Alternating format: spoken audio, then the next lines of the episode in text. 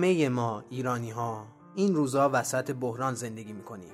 بحران ماهها و سالهاست که نه یه اتفاق جدید یا وضعیت موقتی که توصیف هر لحظه زندگی ماست. کار ما از تحمل بحران و زندگی در بحران و زندگی با بحران گذشته و ما داریم خود بحران رو زندگی می‌کنیم. پیدا کردن یه نقطه شروع برای این وضعیت بحرانی آسون نیست. احتمالا توافق نظری هم در موردش وجود نداره. اما یه چیزی واضحه و اونم اینه که احتمالا سال 96 یکی از نقاط عطف این وضعیته سال اول ریاست جمهوری دونالد ترامپ که البته یه سال مهم و پرماجرا در سیاست ایرانم بود. هم انتخابات داشت و هم اعتراض و از غذا هر دو هم پرشور و پرخروش بود. دروغ نیست اگه بگیم که از بعد از 96 دیگه آب خوش از گلوی ما پایین نرفت و بحران و استیصال شده همنشین مداوم ما. توی این شماره پادکست پنجره تحریریه دست روی یکی از نقاط اختلاف مهم در مورد منشأ و عامل بحران فعلی گذاشتیم و اون هم دونالد ترامپه و دوران ریاست جمهوریش این که آیا به قدرت رسیدن دونالد ترامپ و خروجش از برجام و دشمنی عجیب و غریب اون و تیمش با ایران بود که بحران فعلی رو دامن زد و عبادش رو اینطور هولناک گسترش داد یا اینکه ریشه و حتی برگ و ساقه درخت بحران رو باید جای دیگه جستجو کرد؟ اینجا تحریریه رسانه دیداره و این هفدهمین شماره پادکست پنجره تحریریه است. جایی که در اون من حامد سیاسی راد با همراهی علیرضا خوشبخت سردبیر این رسانه چند دقیقه ای مهمترین اخبار هر هفته رو با نگاهی به مطالب این رسانه مرور می‌کنیم. فرصتی برای مرور اینکه ما در دیدار مسائل این دنیای شلوغ و این وطن غریب رو چطور دیدیم و روایت کردیم.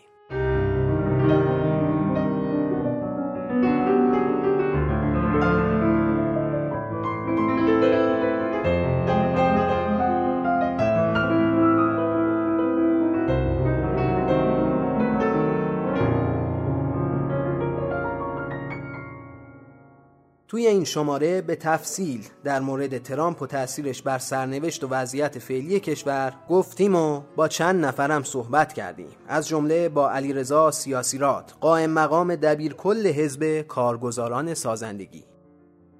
دولت آمریکا به عنوان قدرتمندترین کشور دنیا به طور طبیعی سیاست هایی که سیاست خارجیش مؤثر بر وضعیت کشورهای مختلف دنیا و روندهای بین المللی و به طور طبیعی ایران هم درگیر این موضوعات هست. با پرستو بهرامیراد مسئول میز انتخابات آمریکا در دیدار هم پیرامون تجربه پوشش ویژه این انتخابات و تحولات بعد از اون گفتگو کردیم.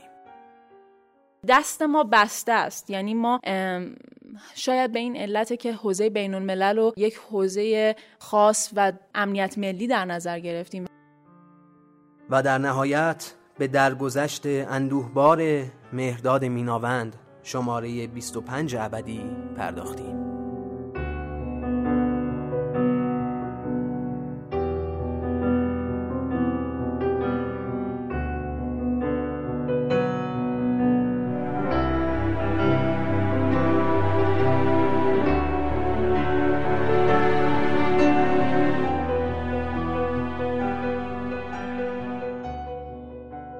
القصه گفتیم و البته نیازی به گفتنم نیست و همه شما می‌دونید که وضع ایران بحرانیه.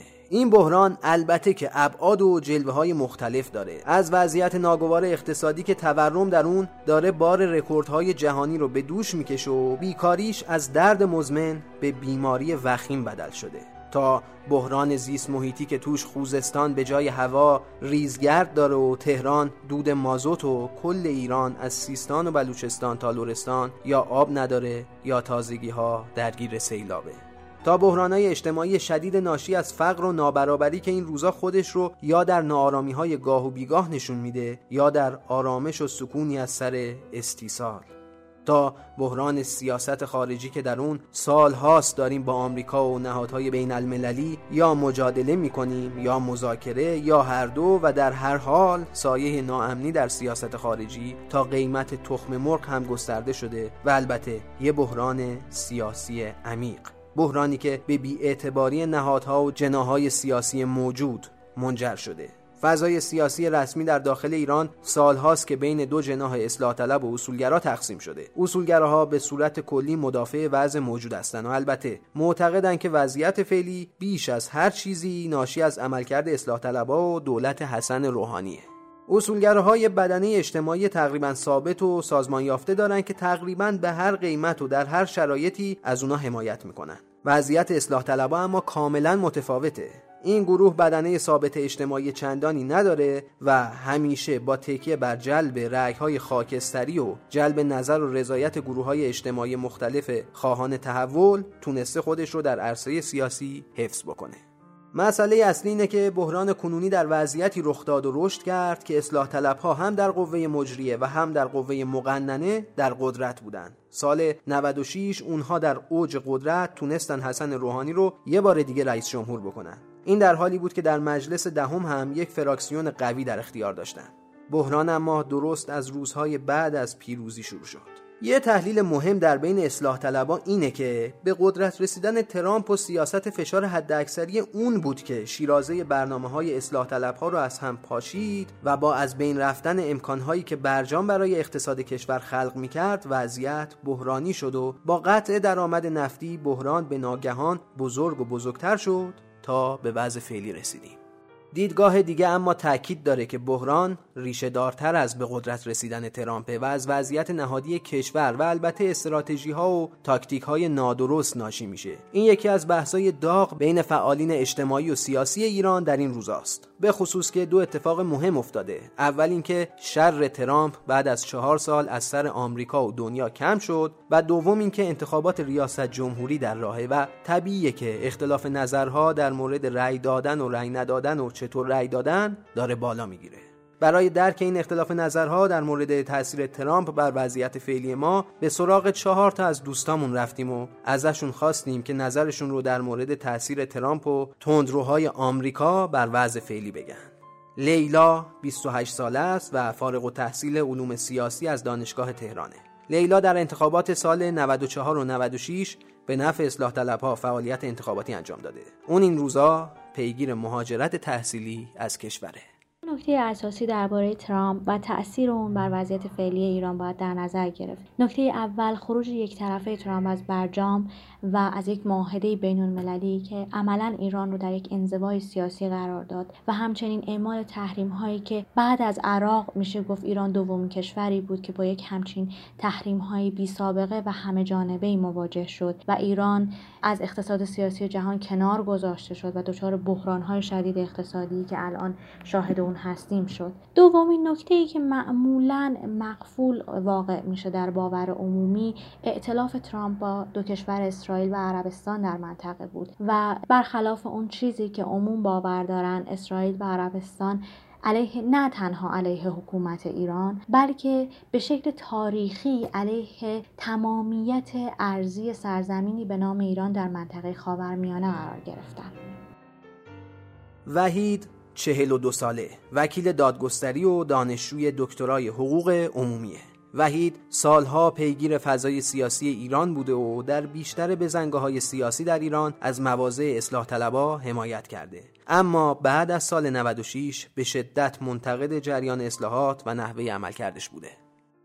وظیفه حاکمان و دولت ها در همه جای دنیا به نظر من وظایف تقریبا مشترکیه. یعنی همه نظام ها باید رفاه برقرار بکنن باید امنیت ایجاد بکنن توسعه پایدار رو بیارن شادکامی اجتماعی رو گسترش بدن و وقتی که دولت ها خودشون بتونن این برنامه ها رو ایجاد بکنن و جامعه رو به درستی مدیریت بکنن اون خیلی تأثیری دیگه نداره. اینکه در خارج از کشور در آمریکا یا هر کشور دیگری چه کسی میاد؟ ترامپ باشه یا بایدن باشه یا هر کسی میان روتر تون روتر. به نظرم این وظیفه دولت هاست و در کشور ما هم این نظام سیاسیه که باید فارغ از اتفاقاتی که خارج از کشور میفته به فکر منافع ملی باشه.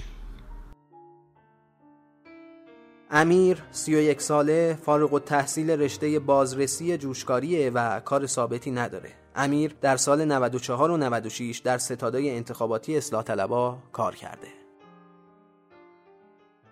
تصمیمات ترامپ بر تک تک مردم رو این کره خاکی تاثیر گذاشته. نمیشه گفت فقط ما ایرانی ها تاثیر پذیرفتیم از این تصمیمات ولی خب اتفاقی که افتاده و ما ایرانیا بیشتر تاثیر پذیرفتیم جدا از اینکه تحریم های ظالمانه و کمر شکنش نسبت به ایران ما داشتیم که حتی دارو داخل کشور گیر نمیاد یه بخشیش هم بیشتر به این دلیله که یه بخشی از نظام ما یه لجاجت سرسختانه با آمریکا دارن و این هم کم بی تاثیر نبوده در این داستان که ما به این وضع بیفتیم. ماهان 36 ساله و نوازنده سازی به نام کلارینته. ماهان فعالیت سیاسی نداشته اما در برخی از بره های زمانی به اصلاح طلبا رأی داده. البته من خیلی صاحب نظر نیستم در این مورد ولی می‌تونم این رو بگم که در این دورانی که ما با اومدن ترامپ سپری کردیم. بله اوضاع ما از همه لحاظها بد شد. سیاسی اقتصادی اجتماعی توی همه زمینه ها فشار اومد بهمون و پسرفت کردیم. اما نقش کسایی که همون اسمی که همه روش گذاشتیم کاسبان تحریم در این زمینه هم کمک کننده بود. یعنی اونایی که از محدودیت و تحریم به منفعتی می‌رسن در واقع ترامپ رو بهانه کردن که این وضعیت رو بیشتر درش بدمن و از این آب گلالود ماهی بگیرن. همچین وضعیتی رو من دیدم.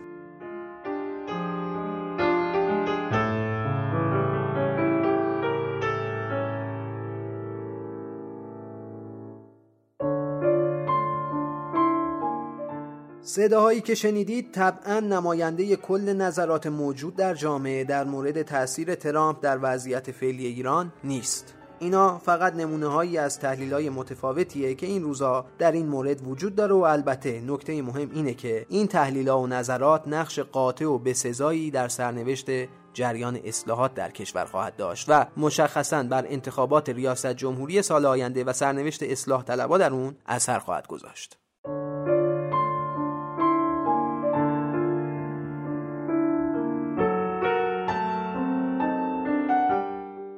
اگه ترامپ عامل اصلی وضع موجود و متلاشی شدن پروژه سیاسی اصلاح طلبا و میان روها باشه طبعا در فضایی که اون از قدرت کنار رفته یه استراتژی مهم برای این جریان سیاسی تکرار همون مسیریه که از سال 92 تا حالا طی کرده. یعنی شرکت در انتخابات و سعی برای تضعیف جریان اصولگرایی رادیکال که چندان سر آشتی با دنیا و مصالحه با غرب نداره. با شرکت در انتخابات و در اختیار گرفتن قوه مجریه راه احتمالاً برای مصالحه با غرب آمریکا هموارتر میشه و احتمال داره که با شل شدن محاصره و تحریم وضع اقتصادی هم یه تکونی بخوره. در مقابل اگر ریشه اصلی وضعیت بحرانی فعلی رو نه به قدرت رسیدن ترامپ که عامل داخلی بدونیم که هنوز هم ثابت موندن و تغییری نکردن در اون صورت تکرار سناریوی شرکت در انتخابات برای مهار اصولگرایان تندرو دیگه خیلی منطقی نیست. بر مبنای این دیدگاه دوم اصولگراهای تندرو توان سیاسی لازم برای از کار انداختن هر توافقی با غرب رو دارن و یا اینکه مانع هر تفاهمی میشن یا هر توافقی رو در پیچ و خم راهروهای قدرت از کار میندازن. به خصوص اگه قرار باشه که رقیب سیاسیشون این توافق رو انجام بده. فرق چندانی هم نداره که دولت بعدی رو در اختیار داشته باشن یا نداشته باشن. برای بررسی بیشتر این مسئله با علیرضا سیاسیراد فعال سابق دانشجویی و قائم مقام دبیر کل حزب کارگزاران سازندگی گفتگو کردیم. از علیرضا پرسیدیم که نقش و تاثیر به قدرت رسیدن ترامپ در وضعیت فعلی ایران رو چطور تحلیل می‌کنه؟ آیا به قدرت رسیدن ترامپ یک علت اصلی در بروز این وضعیت بحرانی بود یا صرفا نقش کاتالیزور رو داشته؟ یه موضوع عمومی وجود داره مبنی بر که خب دولت آمریکا به عنوان قدرتمندترین کشور دنیا به طور طبیعی سیاست هایی که سیاست خارجیش مؤثر بر وضعیت کشورهای مختلف دنیا و روندهای بین المللی و به طور طبیعی ایران هم درگیر این موضوعات هست و انکار ای که به طور کلی سیاست های دولت آمریکا تأثیری بر وضعیت ایران نداره یا تحریم ها جز موضوعات اصلی کشور نیست و اینا به نظرم خیلی قابل دفاع نیست. واقعیت هم نشون میده که تحریما بر شاخص های کلان اقتصادی ایران به شدت موثر بوده. مطالعاتی هم که توی زمینه انجام شده نشون میده که در ادوار مختلفی که تحریما به شکل گسترده تصویب و اعمال شده علیه ایران چه از طرف سازمان ملل یا دولت آمریکا به شکل یک جانبه تحریمایی علیه ایران اعمال کرده دولت های مستقر به شدت تحت تاثیر تحریم های اعمالی شرایط اداره کشور براشون سخت و مشکل شده. بنابراین از منظر تاثیر سیاست های سیاست خارجی آمریکا بر وضعیت ایران به طور کلی به نظرم انکاری که دولت ایران می‌تونه خارج از مدار سیاست بین الملل و به ویژه در دوره ترامپ معلوم شد که حتی سیاست های مشخص دولت آمریکا برنامه ریزی و اقدام بکنه به نظر خیلی بعید به نظر می‌رسه از علی رضا پرسیدیم که اگر ترامپ به قدرت نمی رسید به نظر تو کدوم نیروی سیاسی در بین افکار عمومی دست بالا رو داشت؟ آیا جریان اصلاحات می‌تونست همچنان اعتماد عمومی رو حفظ کنه؟ به خصوص که خیلی معتقدن بحران در اصلاح طلبی از دی 96 و قبل از خروج ترامپ از برجام شروع شد. ای که آیا با رفع تحریم ها یا کاهش تحریم ها مسائل داخلی ایران حل و فصل میشه و همه موضوعات مربوط به تحریم بنظرم ساده سازی بیش از حد موضوعه ما به شکل تاریخی با روندای حل نشده ای تو سیاست داخلی ایران مواجهیم و بحرانایی وجود داره که اینا حتی در شرایطی که تحریم هم وجود نداشته وضعیت صورتبندی سیاسی ایران دستخوش تغییر قرار داد. دقت بفرمایید ما در موضوعاتی مثل مثلا قیمت ارز موضوع تمام شاخص های اقتصادی کلان با یه ناپایداری چهل ساله مواجه و حتی شاید بیشتر. یا موضوعاتی مثل مسائل فرهنگی. ما تو حوزه فرهنگی موضوعات لاینحل باقی مونده وجود داره که چه مسائل جدیدی که به وجود میاد تعیین تکلیف در موردشون به کلی تعلیق میشه چه موضوعاتی که از قبل وجود داشته. یعنی همچنان که الان با هم صحبت می‌کنیم. موضوعات مربوط به سبک زندگی تو ایران تعیین تکلیف نشده است. یعنی یه جریان غیر رسمی بسیار قدرتمندی وجود داره که تحمیل ها یا سیاست گذاری های رسمی به هیچ عنوان نمیپذیره و اینا به شکل رسمی تعیین تکلیفی در موردشون صورت نمی‌گیره. در حالی که خب در کشورهای دیگه ما می‌دونیم نه که بحران وجود نداره یا مسئله وجود نداره ولی بالاخره مکانیزمایی هست که اون مکانیزم های اجماع ساز و استانداردهایی وجود داره که به کمک اونا می‌تونن فرایندهایی وجود داره که به کمک اونا می‌تونن این مسائل مدیریت بکنن و تعیین تکلیف بکنن و جامعه عبور بکنه از شرایط عدم اطمینان و عدم قطعیت. ولی تو ایران اینجوری نیست. یعنی شما موضوع هجاب ممکنه مثلا ده ها سال موضوع مناقشه برانگیزی باشه. قدری که ما می‌دونیم در عواسط دهه 60 همین این موضوع مورد گفتگوی در حقیقت از اول انقلاب و بعد حتی موقعی که کلا منتقدین سیستم هم خارج میشن از حکومت تو خود سران حکومت این موضوع به شدت مورد بحث و اختلاف نظر بوده. بعد تو دهه هفتاد همینجور دهه هشتاد و تا حالا این مسئله ادامه داره مسئله سبک زندگی همینجور. مسئله مسائل اقتصادی که اصلا از هر من از شمس. یعنی ما هنوز که هنوز در مورد وضعیت توسعه ایران نتونستیم به یه جمعبندی برسیم. موضوعات اصلی و حیاتی کشور در داخل ایران در موردش جمعبندی تصمیم گیری و سیاست گذاری که منجر به حل مسائل اصلی کشور بشه اتفاق نمیافته. ما در مورد مسائل منطقه‌ای هنوز معلوم نیست. بالاخره با عربستان می‌خوایم چیکار کنیم؟ می‌خوام عرض بکنم که درسته که اومدن ترامپ تأثیر زیادی تو مشروعیت دولت مستقر داره و به ویژه قوه مجریه یعنی دولت منتصب به اصلاح طلبا و اینا رفت زیر فشار و حوادثی اتفاق افتاد که می‌تونست اتفاق نیفته و شرایطی که امروز اصلاح طلبا دارن احتمالا بهتر و تجربه تاریخی هم نشون میده وقتی که فشار غرب و آمریکا رو ایران میره بالا نیروهایی که گرایش میانه تری دارن میرن زیر فشار و صحنه سیاسی هست میشن. ولی می‌خوام عرض کنم که جدای از این شرایط و تاثیراتی که وجود داره که واقعی هم هست به هر حال حتی اگر که دولت ترامپ رأی نمی آورد موضوعات حل نشده سیاست داخلی تو ایران و مسئله تأثیر نداشتن رأی مردم تو انتخابات و انواع و اقسام انتقاداتی که وجود داره سر جاش باقی میموند و این مربوط به نوع تقسیم کار و نظام سیاسیه که ما تو ایران داریم.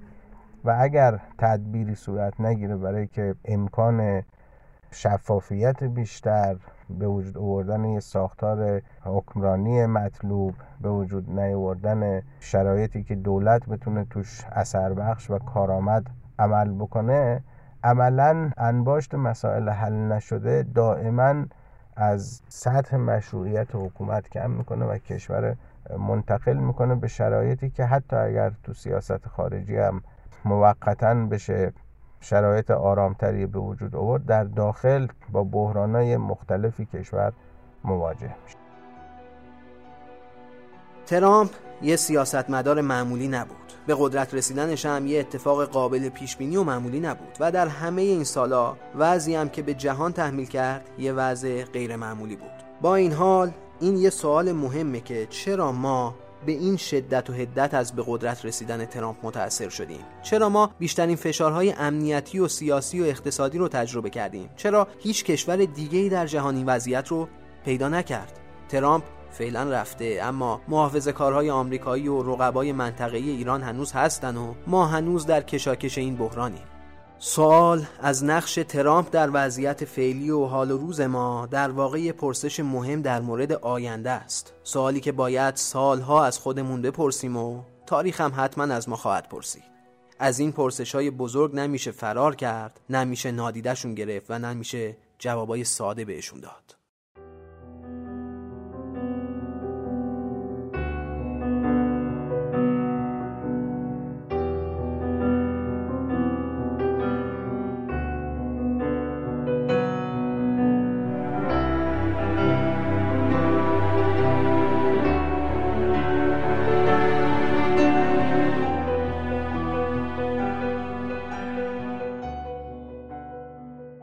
ما در دیدار انتخابات ریاست جمهوری 2020 آمریکا رو به دقت تعقیب کردیم. متاسفانه یا خوشبختانه موندن یا رفتن دونالد ترامپ یه ربط خیلی جدی هم به ما داشت و مخاطبان با هیجان خیلی زیادی پیگیر اتفاقایی بودن که میلیون ها کیلومتر دورتر افتاد. پرستو بهرامیراد مسئول اصلی میز انتخابات آمریکا در دیدار بود.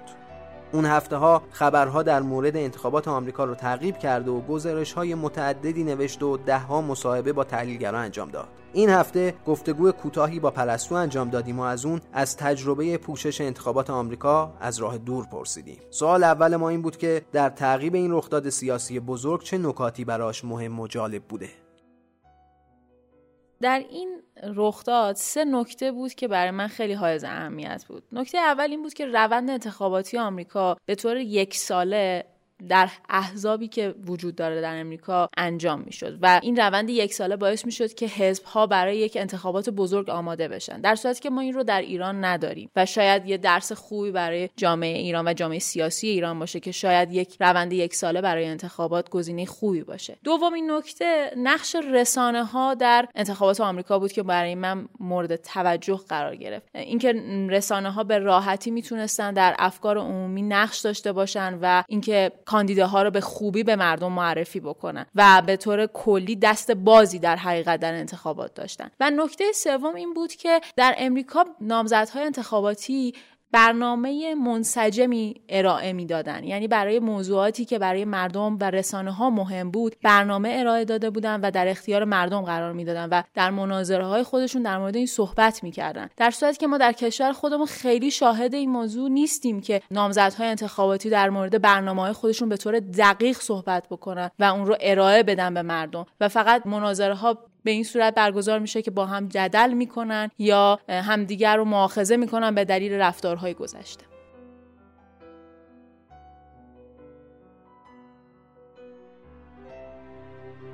به عنوان یه خبرنگار ایرانی چه محدودیت هایی برای پوشش انتخابات آمریکا داشتی؟ به نظرت رسانه های ایران چه نقاط ضعف و قوتی در پرداختن به این رویداد داشتن و هنوز هم دارن؟ به عنوان یک خبرنگاری که انتخابات آمریکا رو به طور دقیق دنبال می‌کردم چند تا موضوع برام خیلی بولد بود که حالا شاید من فقط ایرادها رو دارم میگم. اولین موضوع این بود که اولا ما به عنوان خبرنگار ایرانی نمی‌تونستیم در حوزه‌ای که داریم راجبش کار می‌کنیم حضور پیدا بکنیم. یعنی اتفاقهایی که در انتخابات امریکا رخ داد و در ادامه اعتراضاتی که شکل گرفت ما ایرانی ها نمی‌تونستیم در اون حضور داشته باشیم در حقیقت. نکته دومی که وجود داشت این بود که یکی از مشکلات بزرگ ما در ایران اینه که ما شاید به طور دقیق و تخصصی وارد حوزه بین الملل نمیشیم و کشورهای دیگر رو به طور خوب سعی نمی‌کنیم بشناسیم به خاطر همین موضوع فکر می‌کنم دست ما بسته است. یعنی ما شاید به این علت که حوزه بین الملل رو یک حوزه خاص و امنیت ملی در نظر گرفتیم و سعی نمی کنیم که از اون بود بیایم خارج بشیم و سیاست های کشورها رو همونطوری که هست بشناسیم. و اگر این کار رو بکنیم خب قطعا باعث میشه که ما هم کشور دیگر رو بشناسیم هم در حوزه دیپلماسی به ما کمک می‌کنن. رسانه ها قراره به سیاستمدارها در جاهایی حتی کمک بکنن. ولی این بخش رو از ما گرفته شده در حقیقت. و نکته دیگه این که خب به هر حال ما یک کشور جهان سوم هستیم با امکانات خودمون. شاید امکانات اینترنتی و لوازمی که احتیاج برای یک خبرنگار و حالا در رسانه هایی که حضور داریم. مثلا رسانه ما که یک رسانه خصوصی هستش و خب امکانات کمتری در مقابل مثلا سازمان های مثل صدا و سیما داره و به همین دلیل ما نمی‌تونیم به خوبی خیلی از رسانه های بیرون از ایران و رسانه های خارجی اتفاق و حادثه بزرگی مثل انتخابات آمریکا که تقریبا کل جهان چشمشون به این انتخابات بود رو به درستی مخابره کنیم و راجع به اون صحبت کنیم و بنویسیم. حالا که ترامپ رفته سر ما و پرستو و احتمالا همه خبرنگارا و روزنامه نگارهای حوزه بین الملل خیلی خلوتتر از قبل شده. ترامپ آدم شروری بود اما یه نعمت بزرگ برای همه اصحاب رسانه بود. تا ترامپ در کاخ سفید بود پیدا کردن سوژه هر روزه برای خبرنگارا کار سختی نبود و می‌شد هر روز از شاهکارهای جدید این عالی جناب گفت و نوشت. خدا رو چه دیدی؟ شایدم یه روز دل اعصاب رسانه براش تنگ بشه. اما امیدواریم که دل ملت همیشه در صحنه آمریکا برای ایشون و دوستاش تنگ نشه که اون وقت تازه اول بدبختی دوباره است.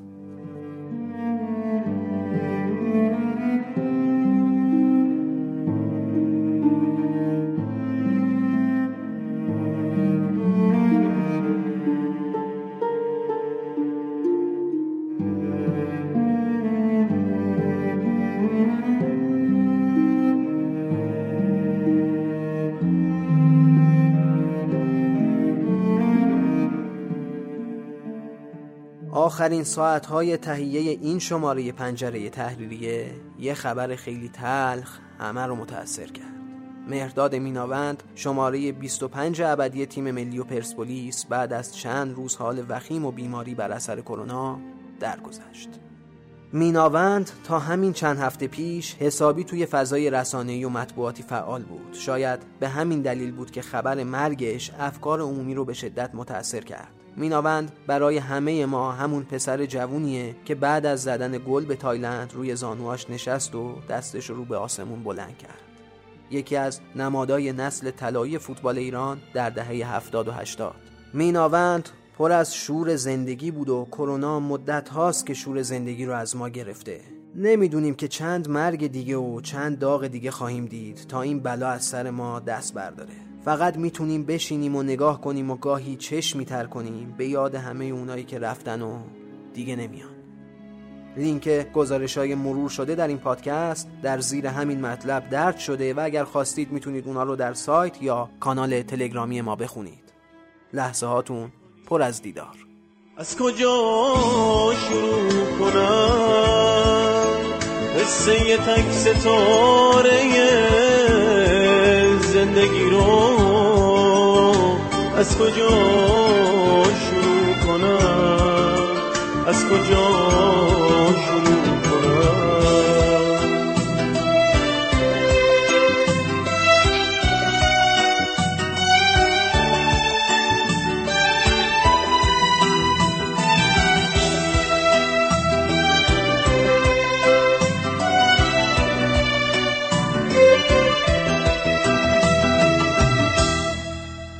فرصت دیدن دوباره دیدنه میمیرم برای زنده بودنه